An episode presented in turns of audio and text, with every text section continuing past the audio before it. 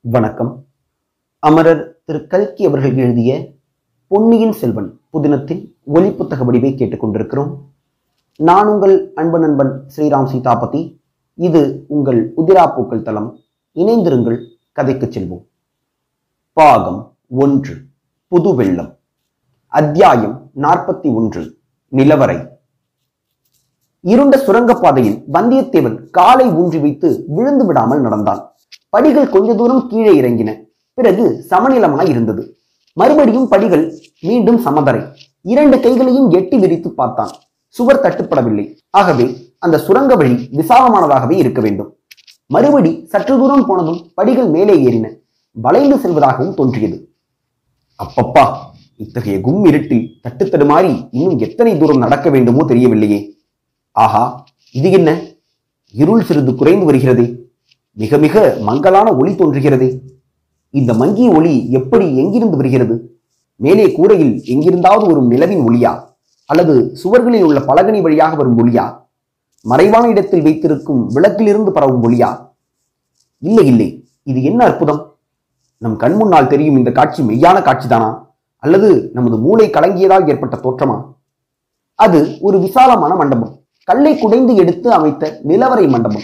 அதனாலே தான் தலையை இடித்து விடும் போல் அவ்வளவு தாழ்வாக சமமட்டமான மேல்தளம் அமைந்திருக்கிறது.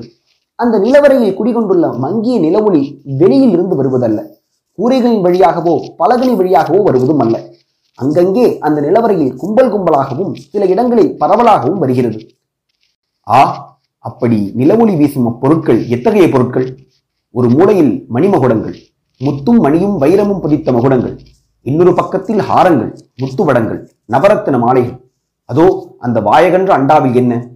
கடவுளே அவ்வளவும் புன்னை முட்டுக்களை போன்ற வெண்முத்துக்கள் குண்டு குண்டான கெட்டி முத்துக்கள். அதோ அந்த பானையில் பளபளவென்று மஞ்சள் வெயில் வீசும் பொற்காசுகள். இதோ இங்கே குவிந்து கிடப்பவை தங்க கட்டிகள். தஞ்சை அரண்மனையின் நிலவரை பொக்கிஷம் இதுதான் போலும். தனாதிகாரி பழுவேட்டரையரின் மாளிகையொட்டி இந்த இருள் மாளிகையும் அதில் இந்த பொக்கிஷ நிலவரையும் இருப்பதில் வியப்பில்லை அல்லவா? அம்மம்மா இந்த நிலவரைக்குள் நாம் வந்து சேர்ந்தோமே. பாக்கியலட்சுமியும் அதிர்ஷ்ட தேவதையும் சேர்ந்தல்லவா நம்மை இங்கே கொண்டு வந்து சேர்த்திருக்கிறார்கள். எப்படிப்பட்ட அதிசயமான அபூர்வமான ரகசியத்தை நம்முடைய முயற்சி ஒன்றும் இல்லாமலேயே நாம் தெரிந்து கொண்டோம். இதை எப்படி பயன்படுத்துவது? பயன்படுத்துவது அப்புறம் இருக்கட்டும். இங்கிருந்து போவதற்கே மனம் வராது போல் இருக்கிறதே. இங்கேயே சுற்றி சுழன்று கொண்டிருக்கலாம் போல தோன்றுகிறதே. இங்கேயே இருந்தால் பசி தாகம் தெரியாது. உறக்கம் அருகிலும் அணுகாது. நூறு வருஷ காலமாக சோழ நாட்டு வீர சைன்யங்கள் அடைந்த வெற்றிகளின் பலன்கள் எல்லாம் இங்கே இருக்கின்றன. நவநிதி என்று சொல்வார்களே அவ்வளவும் இங்கே இருக்கிறது. குபேரனுடைய பொக்கிஷத்தையும் தோற்கடிக்கும் செல்வக்களஞ்சியம் இங்கே இருக்கிறது. இதை விட்டு எதற்காக போக வேண்டும்? வந்தியத்தேவன் அந்த நிலவரையை சுற்றி சுற்றி வந்தான். ஒரு மூலையில் கிடந்த மணிமகுடங்களை தொட்டு பார்த்தான். இன்னொரு பக்கத்தில் கிடந்த ரத்தின ஹாரங்களை கையில் எடுத்து பார்த்தான். அவற்றை போட்டுவிட்டு இன்னொரு பக்கம் சென்று செப்பு பானையில் நிறைந்திருந்த முத்துக்களில் கைகளை விட்டு அலைந்தான். வேறொரு பானையில் கையை விட்டு பொற்காசுகளை அள்ளிச் சொரிந்தான். ஒரு மூலையில் தரையில் பளபளவென்று ஏதோ பரவலாக ஜொலிப்பதைக் கண்டு அங்கே சென்றான். முதலில் என்னவென்று தெரியவில்லை பிறகு குனிந்து உற்று பார்த்தான். ஐயோ ஆண்டவனே அது ஒரு எலும்புக்கூடு. ஒரு காலத்தில் சதையும் ரத்தமும் தோலும் ரோமமும் மூக்கும் முகமும் கண்ணும் காதுமாக இருந்த மனித உடலின் எலும்புக்கூடு. ஆ இந்த எலும்புக்கூடு அசைகிறதே? உயிர் பெற்று எழுகிறதே? பொற்காசுகளைப் போலவே சத்தமிடுகிறதே? நமக்கு ஏதோ செய்தி சொல்ல எழுந்திருப்பதாய் காண்கிறது. வல்லவரையனுடைய உடம்பில் இருந்து ஒவ்வொரு ரோமும் குத்திட்டு நின்றது. தனக்கு பைத்தியம்தான் பிடித்து விட்டது என்று நினைத்தான். சீச்சி எலும்புக்கூடு எழுந்திருக்கவில்லை. அதற்குள்ளே இருந்து ஒரு பெருச்சாடி ஓடி வருகிறது. நம் கால் மீது விழுந்து ஓடுகிறது. ஆம் இப்போது பார்த்தால் எலும்புக்கூடு தரையிலே தான் விழுந்து கிடக்கிறது. ஆனால் அது நமக்கு ஒரு செய்தி சொல்லுகிறது என்பது உண்மை. ஓடிப்போ இங்கே தாமதியாதி. நானும் உன்னை போல் உடல் பிடித்த மனிதனாய் இருந்தேன். இங்கு வந்து அகப்பட்டு கொண்டேன். இங்கேயே மாண்டு மடிந்தேன் இப்போது எலும்பு கூடாய் கிடைக்கிறேன். கூடிப்போ என்று அது நம்மை எச்சரிக்கிறது. இங்கிருந்து உடனே தப்பிச் சென்றோமோ? பிழைத்தோம். இல்லாவிட்டால் அதோ கதிதான். அந்த மனிதனுக்கு ஏற்பட்ட அதே கதிதான். வந்தியத்தேவன் அந்த நிலவரையிலிருந்து வெளியேற எண்ணினான். ஆனால் வெளியேறும் வழிதான் தெரியவில்லை. வந்த வழியை கண்டுபிடிக்க முடியவில்லை. நிலவரையின் ஓரமாக எங்கே போனாலும் இருள் என்னும் பூதம் வாயை பிளந்து கொண்டிருந்தது. கீழே பார்த்தால் அதல பாதாள படுகொழியாய் தோன்றியது. ஏறி வந்த படிக்கட்டு எங்கேயோ ஒரு இடத்தில் இருக்கத்தான் வேண்டும். அதை கண்டுபிடிக்க வந்தியத்தேவன் மேலும் முயன்றான். தேடி தேடி அலைந்தான். அப்படி அலையும் போது ஓரிடத்தில் சுவர் ஓரமாக ஒரு குப்பல் தங்க காசுகள் கிடைப்பதை கண்டான். அந்த குப்பலின் மீது ஏதோ வலை பின்னியது போல் இருந்தது. உற்று பார்த்தபோது அக்குவியலின் பேரில் சிலந்தி வலை கட்டியிருப்பதாக தெரிந்தது. சிலந்தியின் வலை அவனது சிந்தனையை தூண்டியது. பெரியோர்கள் மண்ணாசை பெண்ணாசை பொன்னாசைகளை சிலந்தி வலைக்கு ஒப்பிட்டிருக்கிறார்கள். வலையை விரித்துக் கொண்டு சிலந்தி காத்திருக்கிறது. எங்கிருந்தோ பறந்து வந்த ஈ அதில் அகப்பட்டுக் கொள்கிறது. பிறகு சிறிது சிறிதாக சிலந்தி ஈயை இழுத்து விழுங்குகிறது. மூன்று வித ஆசைகளும் அப்படித்தான். மனிதன் வழி தவறி சென்று அந்த ஆசை வலைகளில் விழுந்து அகப்பட்டுக் கொள்கிறான். அப்புறம் மீளுவதில்லை. மண்ணாசை பெண்ணாசை பொன்னாசை ஆகிய மூன்று ஆசைகளின் இயல்பையும் அன்று ஒரே நாளில் நாம் அனுபவித்தாகிவிட்டது. நந்தினி என்னும் பழுவூர் இளையராணி தன்னுடைய வலையில் நம்மை அகப்படுத்த பார்த்தாள். பழைய வானர்குல ராஜ்யத்தை அடையலாம் என்று மண்ணாசையும் காட்டினாள். கடைசியாக இங்கே இந்த பயங்கரமான பொன்னாசை பூதம் நம்மை அடியோடு விழுங்க பார்க்கிறது. முதல் இரண்டிலிருந்தும் தப்பினோம். இந்த மூன்றாவது அபாயத்திலிருந்தும் தப்ப வேண்டும். நமக்கு எதற்காக இந்த வம்பெல்லாம்? ராஜ்யம் இதற்கு செல்வம் இதற்கு பெண்களின் கூட்டுறவு தான் இதற்காக. வானத்தை கூரையாக பெற்ற அகண்டமான பூமியே நமது அரண்மனை. யாதும் ஊரே யாவரும் கேளீர் என்று பண்டை தமிழ்நாட்டு பெரியோர்கள் சொல்லியிருக்கிறார்கள். எல்லா ஊரும் நம்முடைய ஊர்தான். எல்லா மனிதர்களும் நம்முடைய உறவினர்கள் தான் ஊர் ஊராக போக வேண்டியது. புது வெள்ளம் பொங்கி வரும் நதிகளையும் புதிய இலைகள் தளிர்த்து விளங்கும் மரங்களையும் பல வர்ண பட்சிகளையும் மகான்களையும் மயில்களையும் மலைகளையும் மலைகளின் சிகரங்களையும் வானத்தையும் மேகத்தையும் கடலையும் கடல் அலைகளையும் பார்த்து கழிக்க வேண்டியது. பசிக்கு உணவு கிடைக்கின்ற இடத்திலேயே உண்ண வேண்டியது. உறக்கம் வந்த இடத்தில் உறங்க வேண்டியது. ஆஹா இதுவல்லவா இன்ப வாழ்க்கை. எளிதில் கிடைக்கக்கூடிய இத்தகைய ஆனந்த வாழ்க்கையை விட்டுவிட்டு தொல்லைகளும் சூழ்ச்சிகளும் ஆசைகளும் அபாயங்களும் நிறைந்த வாழ்க்கையை ஏன் மேற்கொள்ள வேண்டும்? எப்படியாவது இந்த நிலவரையை விட்டு இப்போது வெளியேறிவிட்டால் போதும். பிறகு இந்த இருள் மாளிகையையும் தஞ்சாவூர் கோட்டையையும் விட்டு வெளியேறிவிட வேண்டும். பின்னர் இத்தகைய தொல்லைகளில் என்றைக்குமே அகப்பட்டுக் கொள்ளக்கூடாது. ஆஹா கதவு திறந்து மூடும் ஓசை. மறுபடியும் காலடி ஓசை. இன்றைய இரவின் அதிசயங்களுக்கு முடிவே கிடையாது போலும். அதிசயங்களுக்கும் அளவில்லை பயங்கரங்களுக்கும் எல்லையில்லை. இம்முறை வெகு தூரத்திலிருந்து அந்த கால்நடை சத்தங்கள் கேட்டன. இரண்டு பக்கங்களிலிருந்தும் வருவதாக தோன்றியது. வந்தியத்தேவன் காது கொடுத்து கவனமாக கேட்டான்.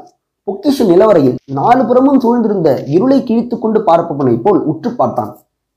சிறிது நேரத்துக்கெல்லாம் அவன் எதிர்பார்த்தது போலவே அபூர்வமான காட்சியை கண்டான். கூத்து மேடையிலிருந்து மிக தொலைவில் உட்கார்ந்திருப்பவனுக்கு மேடையில் தோன்றும் காட்சிகள் எப்படி இருக்குமோ அப்படி இருந்தது வந்தியத்தேவன் அப்போது கண்ட காட்சி.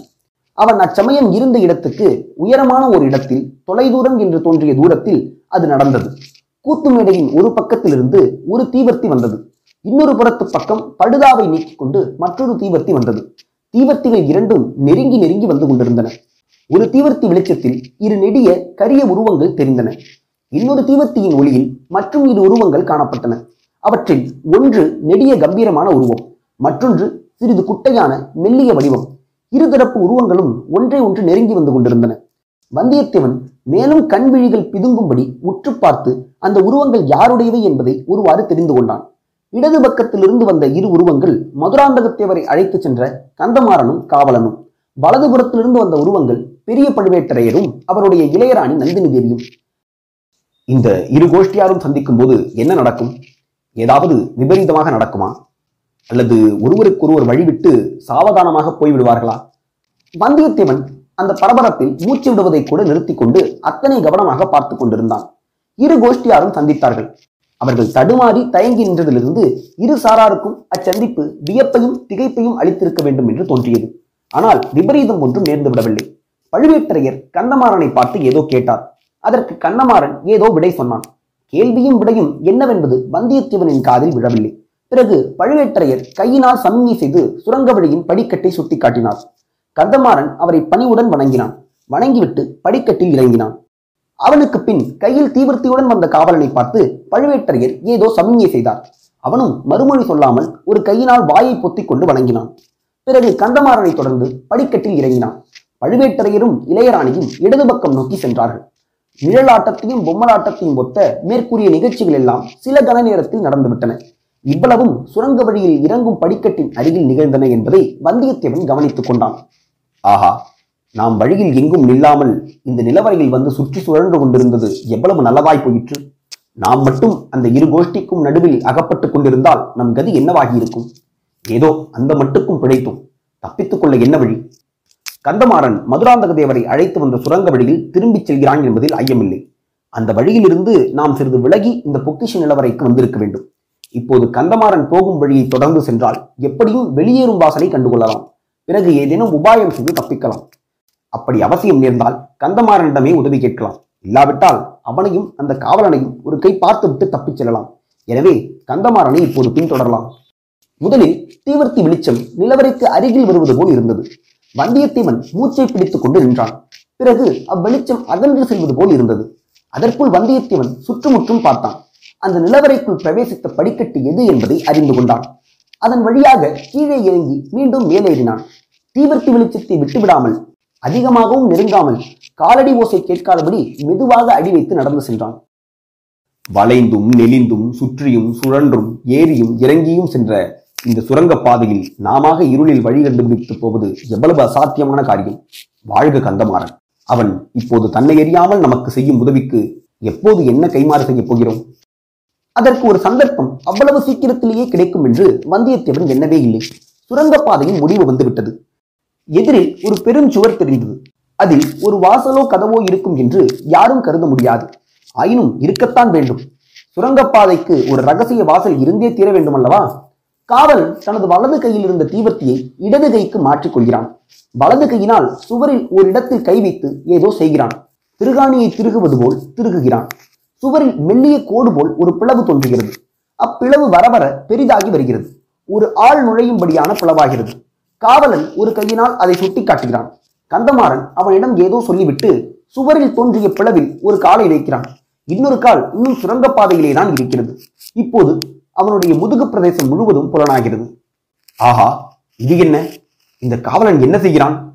அறையில் சிறுகியிருந்த கூரிய வளைந்த சிறு கத்தியை எடுக்கிறானே. கடவுளே கந்தமாறனுடைய முதுகில் ஓங்கி ஒரு குத்து குத்து விட்டானே. படுபாதகன் ஒருவனுக்கு பின்னால் இருந்து முதுகில் குத்தும் சண்டாளன். வந்தியத்தேவன் தான் ஒதுங்கி நின்று கொண்டிருந்த இடத்திலிருந்து வெளிவந்தான். ஒரே பாய்ச்சலாக பாய்ந்தான். அந்த சத்தத்தை கேட்டு காவலன் திரும்பினான். தீவர்த்தியின் ஒளி வந்தியத்தேவனின் கோப ஆவேச முகத்தில் விழுந்தது. இத்துடன் அத்தியாயம் நாற்பத்தி ஒன்று நிறைவடைந்தது. மீண்டும் அத்தியாயம் நாற்பத்தி இரண்டில் சந்திப்போம். நன்றி.